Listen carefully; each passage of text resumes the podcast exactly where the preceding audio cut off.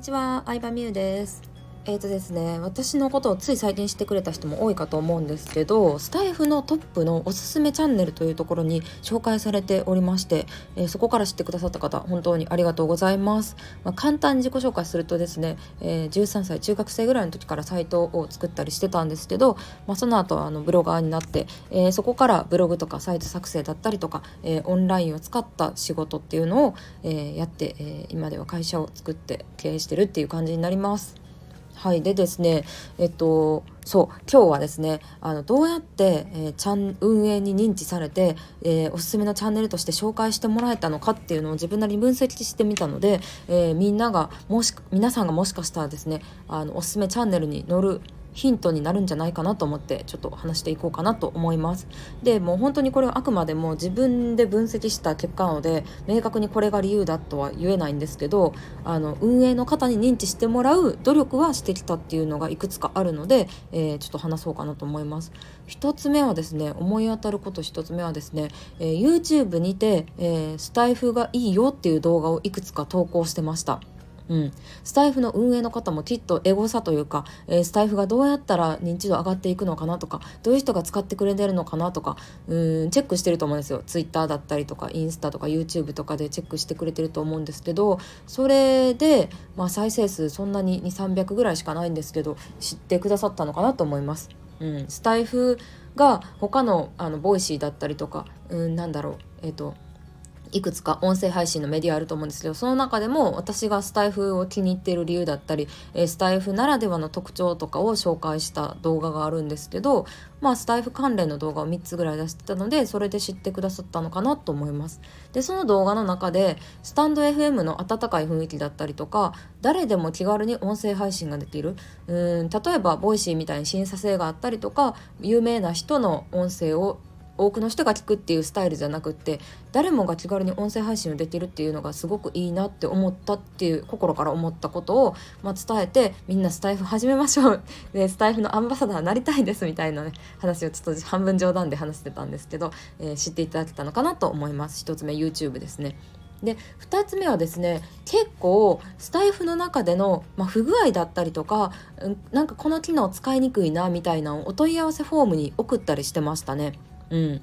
で3回ぐらいかな大体送ったのは。うん。ま、今改善されてるものもあればちょっとまだ変わってない部分もあったりするんですけどあのまあいろいろあるんですけどね。具体的にはまああの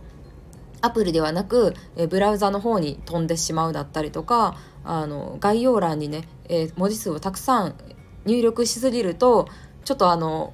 なんて言うんだろう最初の方に戻れなかったりして不具合があったんですねあの入力しにくいっていう不具合があったりとかっていうのをスタイフのお問い合わせフォームうん、なんか改善してほしいポイント送ってくださいみたいに書いてあったので送ってますね。で送ってる時もまあただ切れてるだけだったらなんかあのちょっとかわいそうというかあれなので頑張っておられると思うのでスタイフの中の方たちも。なのでなんか最後にいつも応援してます。スタイフをもっと広まったらいいなと思ってますみたいなコメントを捨てて、えー送ったりしてましたね。まあ、そのお問い合わせについては直接返事が来るっていうものではないんですけど、まあ、返事を欲しいみたいに書いてなかったので、うん、そのうちちょっとずつ改善されていくんだろうなとは思うんですけれどもそれで知ってもらえたのはあるのかなと思ったりはしてます。で3つ目はですね、まあ、思い当たるのは最後3つ目なんですけどインスタのストーリーとかに、えースタイフの例えば自分のね配信を宣伝したりとか、えースタイフを紹介する時にインスタのストーリーにタグ付けをしたりしていました。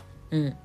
でスタンド FM ってまだ始まってちょうど1年ぐらいですか2020年の4月にできたって新しいツールなんですけど社員数はだいたい20人ぐらいなのかな今、うん、最初ね昔からあのスタイフやってた人から聞くにはあのだいぶ増えましたね みたいにおっしゃってたのですごく少ない人数から始められたと思うんですけど20人ぐらいであのそう。なのでね多分インスタストーリーとかにタグ付けするとあの結構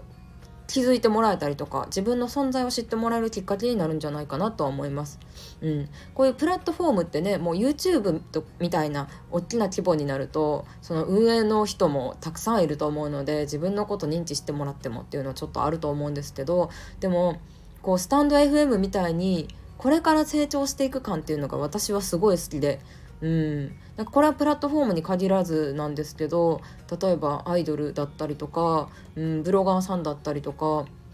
うんまあ、作家さんとか。なんかこれから